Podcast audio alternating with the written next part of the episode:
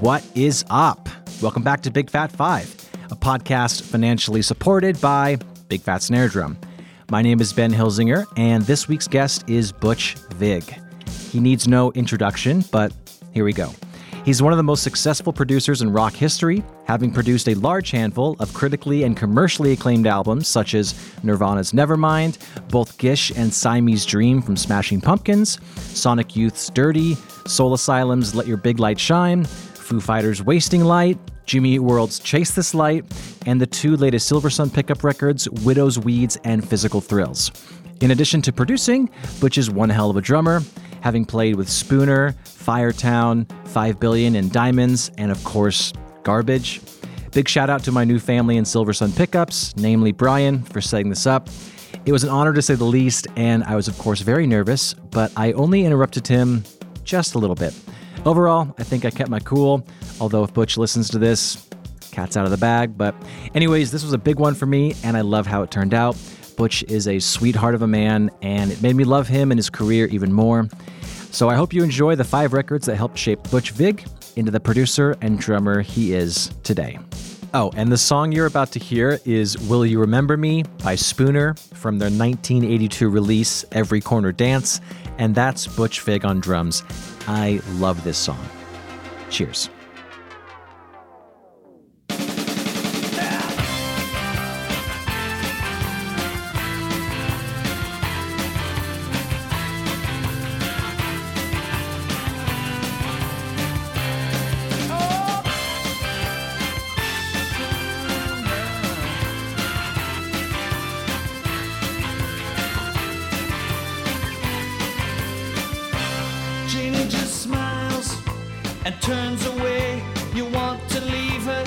Here to stay. She's a wild one. She's a wild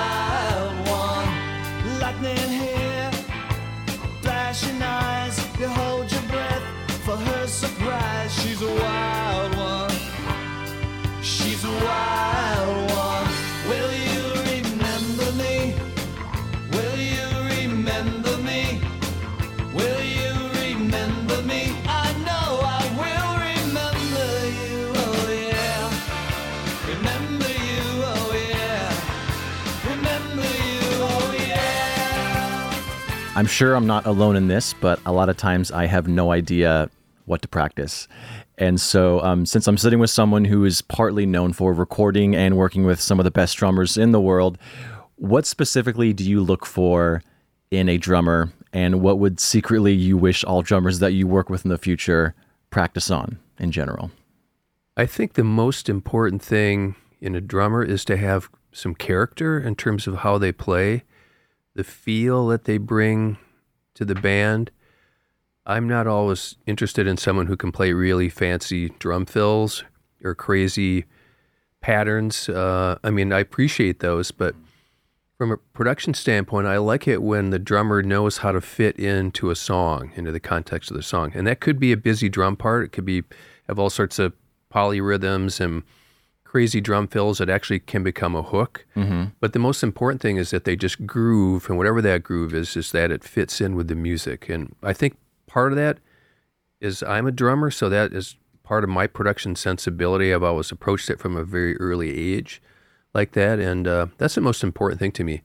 It doesn't matter if you can play crazy jazz drums, if you can play wild rock drums like Keith Moon, or if you play like Ringo or Mick Fleetwood, who's one of my favorite drummers. I mean, just put down the most simple, basic groove as long as it's kick ass. Uh huh. When when Butch Vig sits down to practice, what do you what do you do? I don't practice enough. Yeah, well, neither of us do. What usually happens is I go on tour and we're garbage is garbage is going on tour in June and we're going to start rehearsing probably the second or third week of May. So I'll probably start practicing next week or so. So I've got a good month under my skin to just get my muscle memory back. But usually when I finish a tour, I go cold turkey. I don't play drums for months. yeah. And uh, on my list of things that I do, a producer, an engineer, a songwriter, a drummer. Drummer is at the bottom of the totem pole. I just never really had the wherewithal to really practice a lot and to get really fancy, you know. So, but I do know that it takes uh, some practice and muscle memory to go out and put on a, a hour and a half or two hour show every night and, and, and play really tight. So, um, like I said, I'll probably start rehearsing next week because uh, we start rehearsals in early May. And uh, I'm assuming you've seen the Nelson Drum Shop, the Pro Drum Hollywood, like grooves of the day, where just they just film drummers. So if you were to walk into Pro Drum, which I'm sure you have been in many times, and they just say, "Hey, Butch, here's some here's some sticks. We're gonna film you for 30 seconds," and you say yes.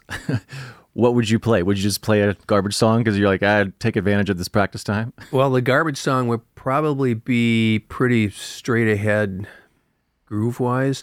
I might do something like ba boom, ba boom, ba boom, ba ba ba ba boo, ba boom, ba boom, ba boom, ba Thank you. There you go. and people would be liking it and commenting Yeah, it, I just- guarantee. Yeah, just play a really crazy ass fill for Yeah, yeah. Uh, about 10 seconds and then call it a day. That's a good answer. Um, this is the first time I've asked this question, but do you have any superstitions when it comes to recording? Not really, although I have a shirt I bought years ago that I sometimes wear on the first day of a session in the studio with a band. It's like a black sweatshirt v neck, and it's like 25 or 30 years old. It hasn't tattered out yet. I don't know why. I also take it with me on the first day of a garbage tour. I always wear it. Shirley sees and goes, Oh, you got your shirt on just Yeah. for good luck. And I don't even, I'm not even a nervous person with uh, luck like that. Um, but I, that is something that I do. I just realized that. I also used to have a Packer hat that I would wear the first day of tracking. But I, I have so many Packer hats now, I can't keep track of which one was the good luck one. Um, so Gary Klebe, was he the first producer you worked with that really helped shape you into a professional drummer and the way you approach like your whole viewpoint on recording? Gary Klebe was a total mentor to me. I mean, he was the first person who told me, don't put all your eggs in one basket. Don't just be a drummer. Mm-hmm. He produced the first EP that Spooner recorded and the first, well, Spooner was the first band I was in in college. And that's where I met Duke from Garbage. And that's also where I met Steve. Steve was a roadie for us in Spooner. And the first couple recordings that we did, Gary Klebe was the producer. And we met him through Duke's cousin who knew the band, and they had sent us their first release, Black Vinyl Shoes, which is an incredibly cool power pop, sought after, under the radar album that they put out on their own. And it was recorded on the four track in their living room with headphones. And I think they got signed to Bomp Records, which is like a power pop label out here in LA. And then they got a big deal with Elektra. And uh, Gary picked up a lot in the studio from those, and they, they were really smart studio guys, and he really taught me a lot. He taught me about engineering, how you mic, why you mic a certain way, how to tune drums, how to get a snare drum sound a certain way. He really gave me a lot of insight into mixing and layering, especially with vocals, because if you know the band Shoes, they they recorded amazing vocal harmonies, and they- they were double and triple track all their parts, and they just sounded crazy good. But as I said, he really uh, pushed me a lot and encouraged me to not just be a drummer, but to become an engineer and a producer. And I really took that to heart. Well, I, if people listening haven't listened to Spooner, it you were a fully formed pro drummer. The arrangements and the parts, uh, they're so fun to drum along to. I am a recent but very big fan of Spooner. So, uh, good job on that. It's funny you, you bring Spooner up. Uh, Duke and I were recording some new garbage tracks last week, and somebody who we know, a friend of ours from Madison, sent us this live version of a Spooner song that we, you know, did a, from a gig in like 1987 or something, a long time ago. And um, and we went on to Spotify and we listened to. Well, the reason we went on to Spotify is because the song was so fast, and we used to play everything really fast. So Duke and I opened up Spotify and went to Spooner and listened to some of our recordings. And my God, they were fast. Yeah. we were we were young and had a lot of adrenaline back then. Yeah. there was no, there were really no drugs involved. You know, we would drink some beer before a show, but a lot of people Sure, think, oh, you're smart. taking speed or whatever. We, that we never did that. Um, I think it was just raw adrenaline. But man, those songs are fast. yeah. But um, all right, so let's uh, let's just hop into your 5 And so, I mean, you talk, and we have been talking about producing, but you are an incredible drummer, and so I do want to talk about what made you into the drummer you are today. So, and I'm sure there's there's different ways you attack this. And so, before we walk into this, what was your plan of attack? What was your mindset going into these five? I, I know I did prompt you and kind of explain what I wanted, but how did you do this? I think the reason I picked these five albums and these five drummers in particular were they were all powerful albums for me as a fan and also as a young engineer producer. Like I listened to them not just from a drumming standpoint, but how the drums worked within the songwriting and the arrangements of the songs, Sure. the sound of them, the performances, and um, I'm a big fan of the bands in all of the five albums that I picked. Uh, there's nothing that's that current, I guess. Um, but th- as I said, I really listened to all these albums quite a bit in my youth, and uh, as I was an aspiring drummer and also an aspiring producer. Mm-hmm. Hey y'all, I wanted to I can't say. I wanted to talk to you about a drum I've recently received from Preston at Vessel Drum Co. It's an ocean patinaed 14 by 5.5 snare drum, and it's incredible. It's got a 1.5 millimeter shell, brass shell, with 10 lugs, chrome over brass triple flange hoops, a trick uh, three position strainer, 42 strand wires. It's lovely, it's loud, and it cuts and records as beautiful as a piece of butter cake. And, and Preston actually, this is why it's called the ocean patina, is he covers the shell with seaweed and then drops it in the ocean for a certain period of time, and then it patinas with all these crazy cool designs. And if you all remember, Preston was actually one of the first guests on the podcast. When I first started out, I didn't really know what the Big Fat Five format was going to be, or if it was going to be even Big Fat Five at all but I went to his garage, his his you know where he makes all of his drums. It was really cool. He walked me through. The episode is essentially from start to finish what happens with a drum, and it was it was a really fun episode. It's now archived at bigfatsnaredrum.com, just because it doesn't fit the format of Big Fat Five. I want you to get back to the show, but go check it out. This drum is beautiful, and he actually let me use it on an Eve Six tour, and I didn't keep it, and I regretted it ever since then, just because I was trying to pinch pennies at the time, and I just kept thinking about it, and so the opportunity to get it again was presented, and it is one of my favorite drums. So the Ocean Patinaed 14 by five and a half snare drum. Check it out. Reach out to me. Go to Vessel Drum Co. The Instagram's just at Vessel Drum Co. and check it out. It's amazing. It's beautiful. Sounds great. Bye. All right. Well, album one, and are these in any particular order on how they were introduced to you? Um, I think as I wrote them, they're sort of chronological, right? Earliest to latest, uh, kind of. 71, 74, 6, 77. Yeah. Good job. A plus. All right. so the album, the uh, number one is Who's Next, release year is 1971. The artist is The Who. Song choices Behind Blue Eyes. And of course, Keith Moon is the drummer. So, yeah, why did uh, this one specifically make the list? Well, I'm a huge fan of The Who. When you look out at a little coffee station in my studio, there's some pictures of The Who on the wall. And one of the photos is from Roger Daltrey playing at the Dane County Coliseum in Madison, Wisconsin. And I was at that show, standing right about where that photographer took that photo. Oh, wow.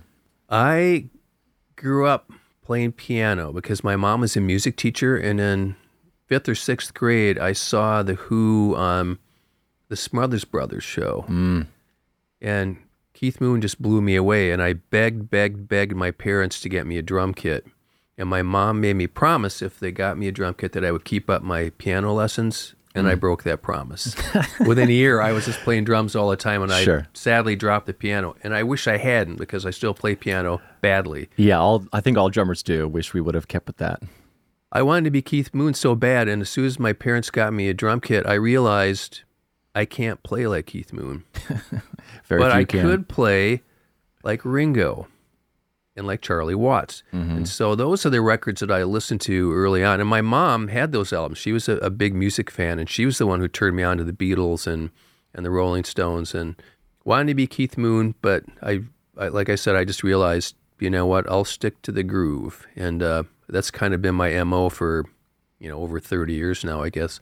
But there's something about that record, Who's Next? The songwriting is extraordinary. Uh, the band is at the peak of their powers. I, I like the way that Pete Townshend introduced uh, the Moog and ARP synthesizers in it, you know, that run through a lot of the record. Mm-hmm. But Keith Moon's drumming is fantastic. And in Behind Blue Eyes, you have to wait and wait and wait while Daltrey sings or Townshend sings, and they just work, work, work. And you, you wait and wait and wait. And then you come on and it just explodes. His drumming just is on fire. And uh, it's one of the greatest drum performances I've ever heard. No one knows what it's like to be the bad man, to be the sad man. Behind blue eyes, no one knows what it's like to be hated, to be faded, to telling only lies. It's funny, when I saw that concert at the Dane County Coliseum, Moon did not look good. Hmm. And when they started this song, he got off the drum kit. I saw a couple roadies. I was really close, so I could see a couple roadies dragged him off Ugh. to the side of the stage. And I'm going, are they going to bring him back? Bring him back?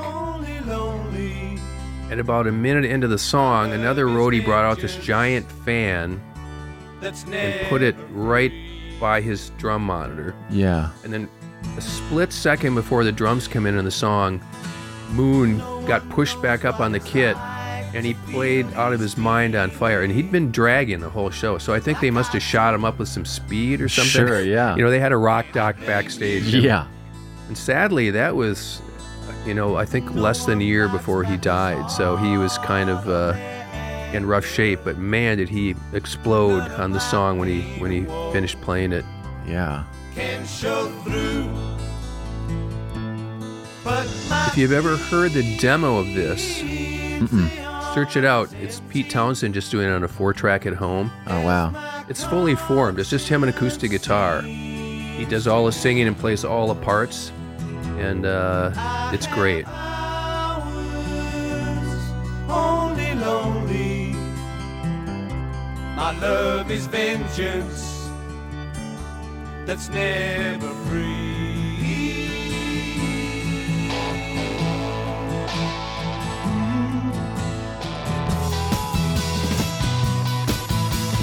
Super clean. Uh, he starts with those boom, boom, boom, boom, like little hooks right off the start.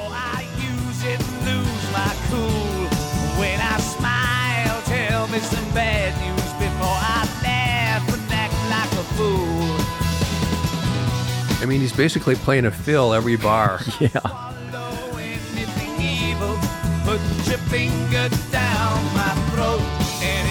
Part of the way that Who played, though, Townshend is just playing chords right here. There's some little riffs that drop in and out.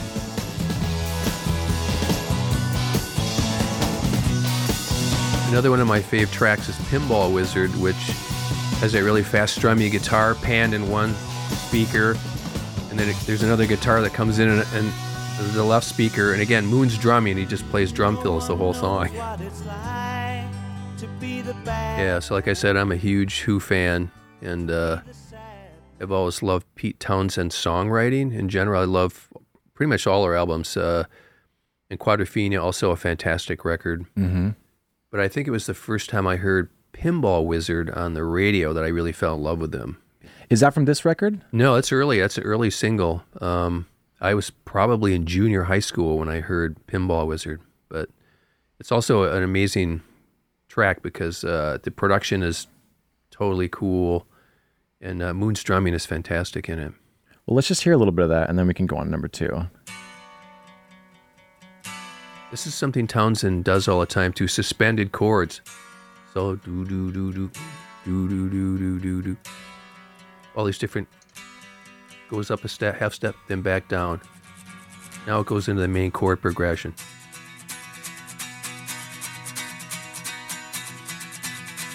Yeah, hear this.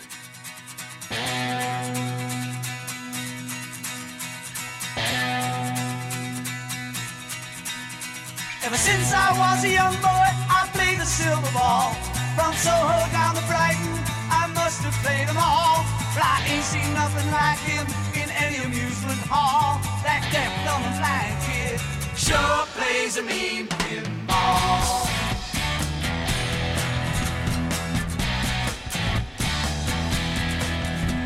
He stands like a statue.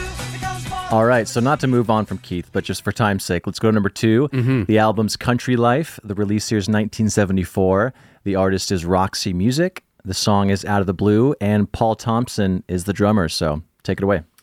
Well, when I first discovered Roxy Music, I had moved to Madison and I was going to school at UW. And I became fascinated with bands like T Rex and the New York Dolls and David Bowie and Slade. And that's how I discovered Roxy Music and fell madly in love with them. I became the president of the Roxy Music fan club in Madison. Really? I was the self appointed president. Oh, I see, I see. I There were only seven other members, but uh, I was the president. And uh, I was a massive fan of the band, and I love all of their records. They're all quite different. If you know Roxy at all, their first two records had Brian Eno. They're very almost sort of art punk with a lot of crazy synth that uh, Eno would do, like sort of freestyle noise synth. Um, an incredible band, Phil Manzanera on guitar, and Andy Mackay on woodwinds, mostly saxophone. And Bryan Ferry just had this incredibly cool, chic persona and sang very strange, you know, with a real, a lot of melodrama. I guess that's how I mm-hmm. would call his singing on those early records. He became much more of a proper singer and crooner as the band developed. And, and Country Life is really sort of the first fully formed record where they are really hitting their songwriting and production at the same time. I mean, it's a, a an amazing sounding record. The songwriting is really strong and very eclectic and diverse. Mm-hmm. And through it all, Paul Thompson is just such a solid drummer. One thing that he does is play these really cool grooves, but also does a lot of pushing in the band. A lot of his beats sort of go to a double time with the snare on the one, like tutton, tutton, tutton, mm. tutton. And probably more than half of the songs that they recorded. And he really has a propulsive feel and also a very simple feel. In fact, some of the fills and grooves, like the kick snare patterns that he had in Roxy songs, I incorporated some of those into some of the early Spooner songs. And I felt like if there was a drummer out there that I was listening to and buying records from, that I had a kinship with with him as a drummer. And uh, I've always loved Roxy for their songs and the production, but also for Paul Thompson's drumming. Did you ever get to interact with him, collaborate with him at all? I was going to go see them at the Forum a couple of months ago, and I got COVID a couple days before. And uh, it really pissed me off because my garbage bandmates went and said the show was fantastic, said the whole band was great. And they met him backstage, you know, at the Forum Club and hung out with him like, for a while. stop while. talking, guys. I get I it. know, and I'm sitting here coughing downstairs. My, you know, I was isolated down here Yeah. in, in the guest bedroom um, for about ten days. Anyway, yeah, I, lo- I love Roxy music. Right on. All right, well, let's let's listen to Out of the Blue.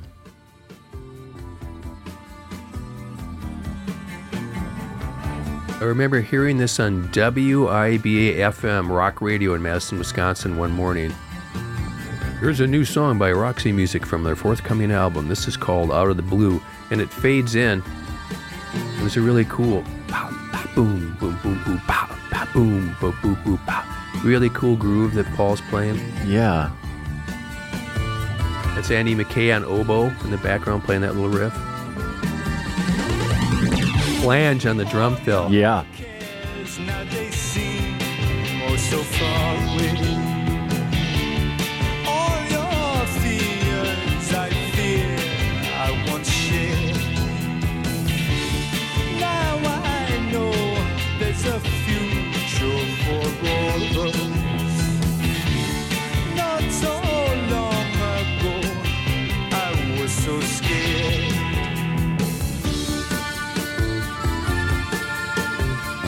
Yeah, that's a cool amazing groove. It's just Yeah. an amazing groove.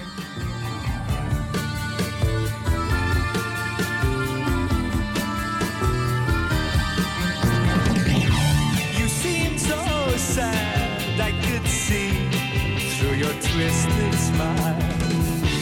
So That always love Bryan Ferry's lyrics. There's always this sort of bittersweet affair going on, like lost love and uh, decadence sort of mixed into his lyrics and singing. And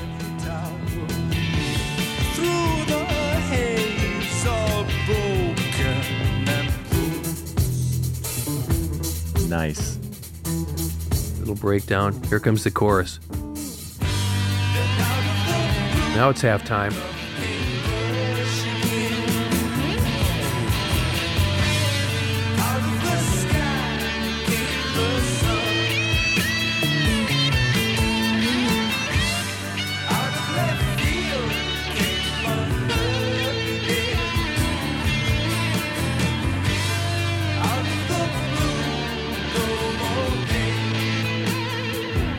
Goes back to the intro.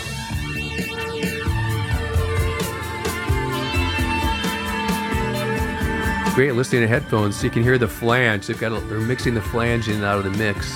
Sounds like the whole mix. Yeah, Roxy Music is a band that I, I'm well aware of. I just haven't gone down the rabbit hole of really getting into them, and it's a, it's a travesty because whenever I hear their songs, it's really cool. Well, the album after the Siren had a pretty big single here in the U.S. "Love Is the Drug," Yep. which you probably know. That was, I think, their biggest U.S. single. Mm-hmm. And then they sort of made a bit of a stylistic change, and they recorded "Avalon," which is one of the most beautiful sounding albums. It doesn't sound anything like their first two albums, but again, great songwriting, uh, amazing musicianship on the record. They sort of became more sophisticated sounding. Like I would hear Avalon being played in like nightclubs. You know, you go into a jazz club or, or a dinner club or something, or a hotel bar where they're serving fancy cocktails, wherever you'd hear that in the background playing. Um, but they probably wouldn't play the first two Roxy albums in the same scenario. But a great band. If you, if you don't know Roxy music, go out and uh, search them out. They're absolutely incredible. All right, well, a band that definitely will not be played at a hotel is uh, the Ramones. So the album is Ramones, release year's 1976. The artist is, of course, the Ramones, and the song choice is "Beat on the Brat," and Tommy Ramone is behind the skin. So take it away. I love the Ramones. I think that's the first proper punk record of all time. And they mm. were so hugely influential. They did a short UK run on their first tour, and every venue they played, all these punk bands in the UK saw them. And a week later, they, they were trying to form a punk band. Yep. And there's something so stripped down and elemental about this first record. It is dead simple and mm-hmm. quite funny if you listen to it. I think the guitar is pan in the right speaker, and the drums and bass are pan hard left in the left speaker, and then Joey's vocals are up the center. And there's very few lead guitar overdubs. It's just mm-hmm. so primal. And you can't get simpler on the drums. I mean, it's just like the most basic 4 4 drumming, but at, at a pretty quick tempo, you know. You can tell they didn't use any clicks, but they must have rehearsed a lot because they're pretty tight. Absolutely. And another funny thing is, uh, they used to count off all the songs one, two, three, four, and they had nothing to do with the tempo. It'd be like one, two, three, four, do do do do do do do do do, one, two, three, four, do do do do. It's funny, Sure. Uh, but that was their thing. I think I think the bass player would yell out one, two, three, four. I saw him live like a half dozen times on their first two albums because I loved him so much. We used to play the Ramones, the apartment I lived at, or the house I lived at with three other guys. It was kind of an animal house vibe going on in college. As as eh, those were the days. But about once a month, we would have friends over and, and just crank the Ramones. We had these really big, shitty sounding speakers, but they were fucking loud.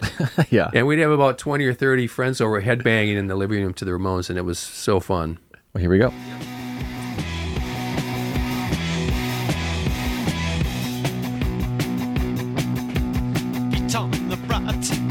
I mean, that sounds pretty damn tight. Yeah, it does. The drums are so dead. There must have been a pound of gaffer's tape on that snare drum. No, there's a big fat snare drum on there Yeah. 40 years ago. There should have been a big fat snare head on there.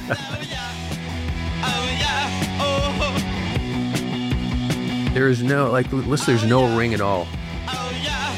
and those cymbals too. Psh, Yeah. gone. They must have had like like paper towels or something taped to them, or or they were all broken. That could have also been the uh, the secret sauce.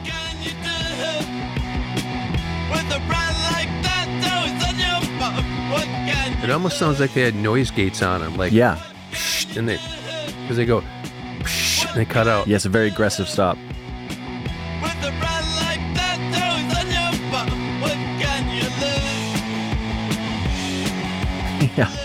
Funny. Yeah, the first time I saw the Ramones, they played at a funky club in Madison called El Tejon. And they came out and played their record, and we're done in like 25 minutes. That was it. They didn't have any other songs. Yeah, I was they, say. they played, and then they go, "Thank you," and they just left the stage. That was it. There was no encore or anything. People go, "More, more," and someone got up. I think maybe their road manager and said, "That's all the songs they have. Thank you for coming." We coming." literally can't play more, yeah. So it seems like Madison, you guys got surprisingly a lot of amount of bands to come to that seemingly smaller town. You think they'd go to Chicago, Milwaukee, and then move on. Madison was one of those cities that a lot of bands came through. Obviously, a secondary market compared to Chicago and Milwaukee, but mm-hmm. a lot of times bands were looking for a filler day, so they'd play there like on a Monday night or a Tuesday night, you know, and they'd play the bigger cities on the weekend. There was a really super vibrant club scene there. There was a club called El Tejon, a club called Headliners, a club called Bunkies, an amazing club on State Street called Merlin's, which was open from like 1980 to 85, maybe. Okay. And I swear to God, every British band that happened came through there. Not just British bands, but but bands from the this scene in New York, the the sort of the Ramones, the you know new wave, no wave scene, um, television, Talking Heads. I heard REM, REM play there for six people. You know, on their, when their first record came out, we saw Iggy Pop, The Cult, U2 played there on their first tour. You know, in a club with like 300 people. And um, at the time, I guess we just took it for granted. But I was there pretty much every night, being Yeah. a, a music fan. I, I went out if there was a band playing, I went out every single night, and uh, they were they were great times, man. Because, like I said, there were so many cool bands coming through from both the U.S. and Britain that um, it was just a, a wealth of music that we got to hear. So were Mondays and Tuesdays at Smart Studios? Was that a big day too? A lot of bands would not play a show, but like on the way, they'd be like, "Well, let's cut a single or something on the way to Minneapolis." Or Yeah, that happened. Not a lot, but occasionally a band would call us and say, "Hey, we're going to be in town. We're playing at Merlin's. Or we're playing headliners, so we need to record something. Can we get in the studio for a day?" We're like, if the studio was open, we would say yeah. And sometimes Yeah. Uh, I, if there was a local band in there, I'd, I'd shift them around. If, if mm. say some band wanted to come in, say, hey, "Can you guys come in on Saturday? Because we need to get this band in today," and they'd be sure. And that was fun when that happened because you, you sort of felt like, oh, we've only got X amount, we only got like four hours to cut something because then they got to go to sound check. So you Yeah. kind of put a torch under your butt, you know, that you had to make sure everything happened really quickly. But they were fun, man. which, yeah, deadlines are very inspiring Deadlines as well. are great. yeah. All right. So number number four. Speaking of television, Marquee Moon is the album. The release year is 1977. The artist is, of course, television. Song choice is "See No Evil" and Billy Fika. Fika. yeah, I th- Billy Ficca. I don't. I Ficca. guess that's how you say his name. Billy. Well, Tom Verlaine, rest in peace. He just passed away uh, like a month or so ago. I think a lot of people look at Marquee Moon as one of the greatest guitar records ever. Wow. It's just incredibly inventive guitar playing that didn't sound anything at all that people were used to. It didn't sound like an Eric Clapton or Jeff Beck record or mm-hmm. anything like a classic rock record. It, it, Verlaine's playing and his songwriting came out of the punk art scene in New York. And the record is just incredible sounding. But I think what makes the record special is the rhythm section also just has this really unusual feel. I think Fred Smith was the bass player, and he, he sort of played these kind of minimal bass lines with a lot of holes in them. Hmm. And Billy Ficca played like a jazz drummer, really tense little accents on the hat and snare that were not straight ahead 4 4, little grace notes and things that were off time, and it caused this incredible tension.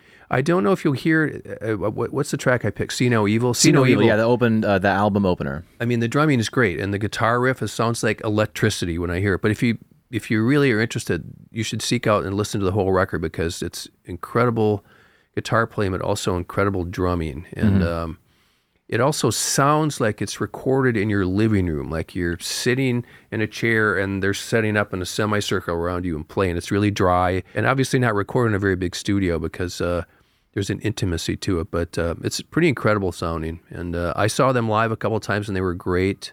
There's also a track you should seek out if you really want to hear a uh, great tense drum part. It's the first single I ever heard that they released called "Do Do Do."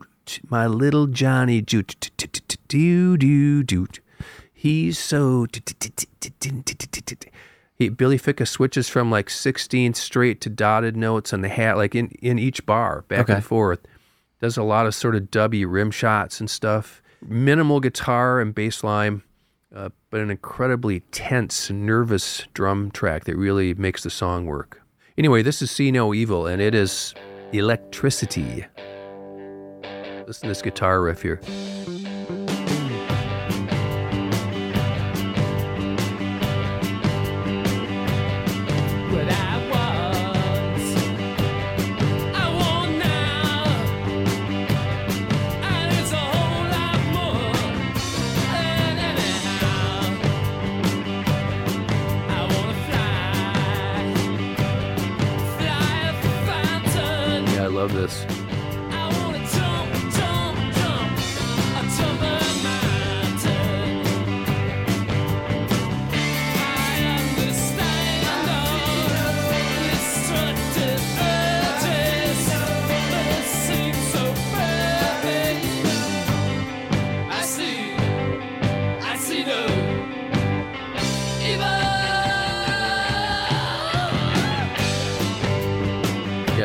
Guitar riff sounds like electricity.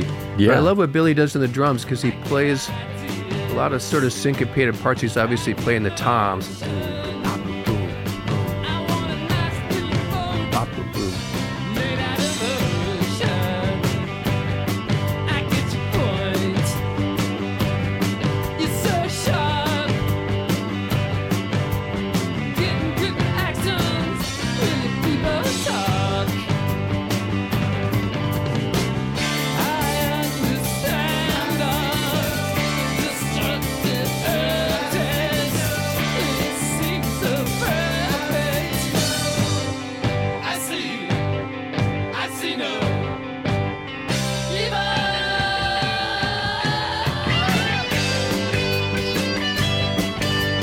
You can hear their ride cymbals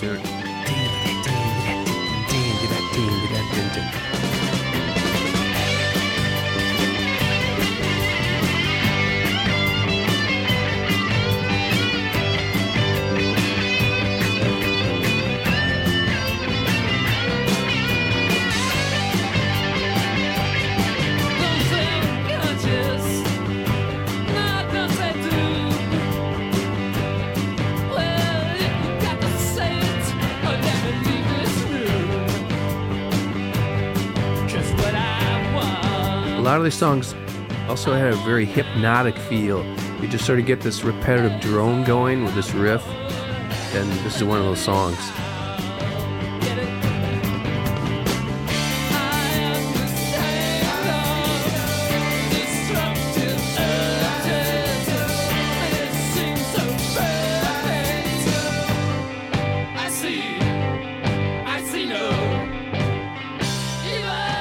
Seek out little Johnny Jewel for some of the tensest drumming you'll ever hear. Okay.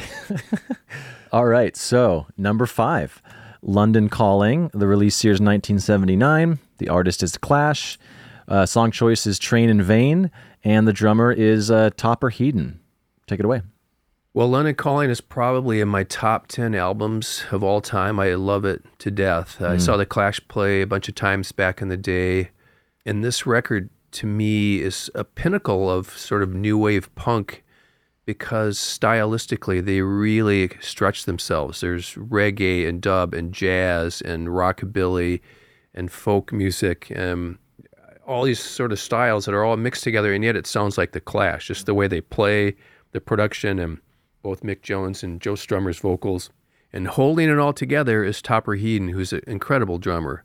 Just an incredible drummer, especially since he plays all these different styles of music. And I guess this is still considered like an alt rock or, or more of a coming from punk rock, but the drumming on the whole record is just fantastic. And uh, I, nobody ever talks about that. I mean, they talk about how great Mick Jones and Joe Strummer songs were and how important the band was at the time. The Clash were, you know, kind of one of the big bands and it, that was really still counterculture to a lot of the classic rock bands coming out of the 70s. I think this came out in 1979, right? Yep, so it was right yep. before the 80s. You know, I remember seeing posters, The Clash, the only band that matters. And that's how I felt. I mean, I, I was just madly in love with them. And I think the record still holds up and s- still sounds great today. It does. And, uh, I, I had a hard time picking a song. I mean, Guns of Brixton, Lost in the Supermarket, Spanish Bombs. There's just so many great tracks on the record. If you haven't heard it, you have you have to go out and, and listen to it. Listen to the whole record all the way through from start to finish because there's fantastic songs on it. And I, as I remember, I think the track I picked is Train in Vain. yep. Okay, so I love the groove on this so much that on the garbage song Stupid Girl, we sampled the intro Topper Headon's drums into a one bar drum loop, and then we wrote the song on top of that drum loop. That's awesome. And if you hear Stupid Girl, it's just so obvious how great that drum part sounds. And it was so much fun to record to. When we finished the album, our manager and the label said, hmm, we think you should re record that drum part because we're going to have a hard time getting clearance on it. Sure. So I spent a day in the studio trying to recreate the sound and the feel that Topper had on that Yeah. and it was a bust. You know, I, I did a new drum part, mixed it, listened to it. It didn't have the same vibe at all. And part of it was demoitis, or, you know, just because that's how we recorded the song. So I said, why don't you call up the Clash and just work out a deal? So we gave him a little bit of the publishing because that was on the song. And I, we were totally happy to do that Yeah. because we would not have written that song unless we sampled the Clash. And so I, I'm sort of proud in a way that uh, they get a little bit of a royalty check every time Stupid Girl is played.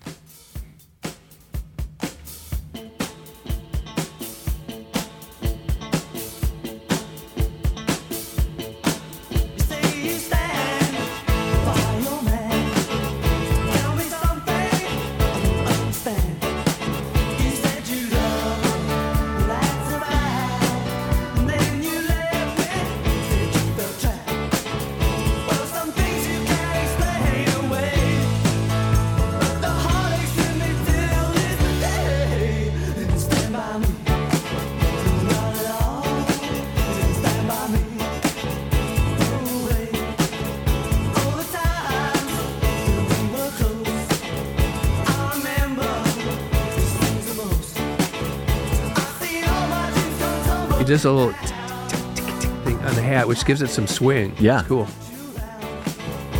alone I keep the wolves at bay. And there's only one thing I can didn't stand by me, not at all. He didn't stand by Didn't go to a crash cymbal going into this hook. Just splam.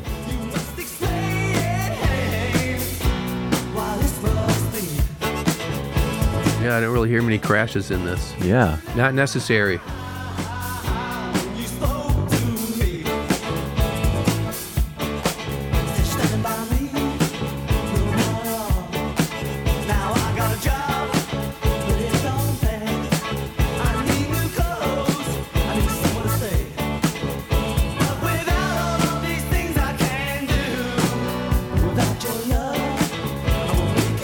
Saw the Clash play at the Aragon Ballroom in Chicago. And I think Public Enemy opened the show. It was absolutely insane, though, when they took the stage and they started with London Calling. Dee, dee, Yeah. dee. And the whole, there were like four, 5,000 kids there. People went mental. Yeah. The whole building was going like this. It Oh, was geez. so good, so powerful. Do you ever, or do you have the ability to turn off your producer brain? Are there any records that you're just like, I'm turning it off. I just love this record. kind of hard for me to do because when I hear a song, I'm constantly hearing all the parts and the elements and the mix. Yep. If it's wet or dry, the kind of tones on the guitar, the arrangement, you know, the back vocals and the vocals, the, the melody, the structure. My, I'm con- even a song I've heard hundreds of times. I'll hear it in the car or something, or at a party with fresh ears. I'll hear something that I didn't pick up on before. It's a blessing and a curse. Yes, absolutely. I do want to talk about the reason that I'm here, which is I worked with Silversun. People on the podcast know I talked about this, but you also have uh, the Silversun Vig Ups that you've uh, worked with them a little bit. Can you talk about that and uh, and then the, of course the song David Lynch has a painting of fly's eyes? When we finished recording the latest Silversun album, Physical Thrills, I was telling some stories to the band, and, and one of the stories was some of the times I met David Lynch. One of the times I met him was before we moved into the house we're in now. We were renting a house up in Outpost, Okay. and my wife went in to go to work. She was doing A and R at the time at DreamWorks, and I got up and was drinking some coffee at 10 a.m. I looked out the window and I saw this guy with curly hair walking through the yard, look, picking up pieces of grass and looking around. I go, "Fuck me, that's David Lynch." so I opened up the window and went, "David, it's Butch Vig." Goes, "Who was that?" I go, "Butch Vig." And I had met David before because he used to have a home in Madison, and Oh, him and his wife at the time, Mary Sweeney, would go to Madison for three or four weeks in the summer, and, and we would see him. He'd come by Smart Studios, or we'd see him at the steakhouse downtown, or hanging out. So I had met him before, and so that that morning he said, "Butch, come on over. I'll pour you a cup of coffee, and uh, you can see my studio." And so I went over, and he showed me his studio, and he was working on this furniture that looked really cool, and he had a lot of art there. He had a whole studio set up with a, a, a screening room where you could, you know, maybe 20 people could watch a cut of a film Sure. really really cool house and he had the some paintings there and there was one that looked like a, a painting of a face and when you got up closer it's all these little flies eyes stuck into pins on the in the painting anyway i told some of these stories to brian and the band he goes you got to write a song about that and as he was leaving the studio here he started going david lynch is a painting made of flies eyes and I picked up a guitar and I started writing the riff right away. And uh, we decided to record the song and, and recorded the whole thing in about four or five hours. It's a rad song. I'll drop it in the show notes. yeah, it, it's as you know, it's uh, it's you know, it's like me talking in the verses, which is a, basically a true story. Now my memory is all a little mixed together, and it's kind of like a David Lynch film. It's Sure, a yeah. little trippy and uh, a little sort of fantastic in a way because my memory is all sort of run together these days. But basically a true story, and then uh, it's so fun. I mean, Nikki uh, does that great scream toward the end. Yeah. And uh, we did that. Uh, Nikki starts the song and, and Brian ends the song. And we did what David did in a lot of the Twin Peaks episodes where he records dialogue, flips it around, and then has the actors listen to it backwards and speak it like that backwards. Then he flips their new vocal around so it sounds like it's a real vocal, but it's had been recorded backwards. So it's just kind of weird. So we did a lot of that in the recording of David Lynch has a painting made of fly size. And then when we shot the video for it, we put the song backwards and learned how to play it backwards, which was really hard to do. I'm sure. Almost impossible, basically. We would record four bars at a time and listen to it and try to figure out how do we possibly sing whatever. Yeah. And because the sync was so off, even though we were doing it backwards, we decided to close caption it with uh, mostly, well, it's all except for the first line, which is in English. The whole rest of the song is in foreign language, but it's closed caption It works very well. just to distract that our lip syncing is absolutely terrible. But it's because we're recording it backwards. Yeah. So anyway, it was really fun, and uh, we're I think we're going to do another SSVU song next year for a record store day. We have to start thinking about when we're going to get in the studio to record that. But it was so much fun to do. Any uh any previews of what that song is going to be about? Any stories?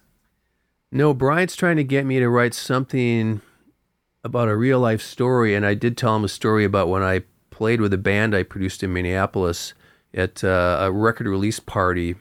When we were done, it was like a Wednesday night, and uh, packing up our gear, and then this roadie came up to me and said, "Hey man, can you leave your drum set up? Prince wants to use them." I'm like, "What?" and it turns out Prince wanted to come down and jam at First Avenue. Mm-hmm. And um, I was like, sure, he can use my drums. yeah. And so I was thinking, great, I'm going to get to watch Prince play. And then they said, I'm sorry, you got to go. It's a private party. so I let him use my drums, but they kicked me out. And then I had to stand outside for like three hours Oh, while he had this private party at First Avenue for some of his friends and fans, and he played. And then yeah, we I went downstairs to if you know First Avenue downstairs. There's a smaller club called Seventh Street, which is where I, I hung out with the band who I was working with at the time. Mm-hmm. And um, So Prince used my drums, but I didn't get to see him. and Brian thinks somehow there's a song in there. So we'll, we'll Sure. see. We'll see. Okay. um, well, I will let you get to your your busy day. I'm assuming, but I just wanted to say, you it's it's an honor talking to you because well for many reasons, but songs you've worked on have been on. I can't even remember how many guests top fives. What you've done in your career has has done, as I'm sure I hope you know, has influenced so many people uh, firsthand. People talking excitedly about all these records you've been a part of. So uh, uh, it's an honor. Cool, man. Well, thanks for saying that. I mean, I'm very lucky thinking about it because I've worked with some incredible drummers. Yeah. Uh, as anybody knows, that that's such a core of music, uh, especially if it's rock. You've got to have a, a great foundation, a great groove, and you want attitude, and and you want sometimes you want drums to have fills that are hooks, and the drum fills can become hooks. You know, so yeah. uh, just ask Dave Grohl. Listen to Nevermind. All the drum fills are hooks on that record. Amen. But I'm really lucky that I have worked with some fantastic drummers because when you work with a great drummer, it makes my job easy. Yeah. Thank you, Butch. Yeah, thank you so much. It's fun.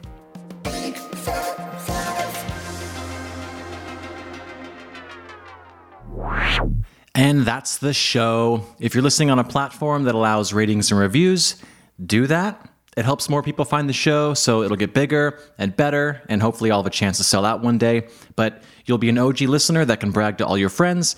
Anyways, why don't you go and check us out at bigfatsnaredrum.com and follow us on all the socials. Just search for Big Fat Snare Drum and you will find us. The show is edited in part using iZotope RX Audio Editor. It's amazing, so go check that out at izotope.com. And thanks again to Gunnar Olson for the theme music. Bye.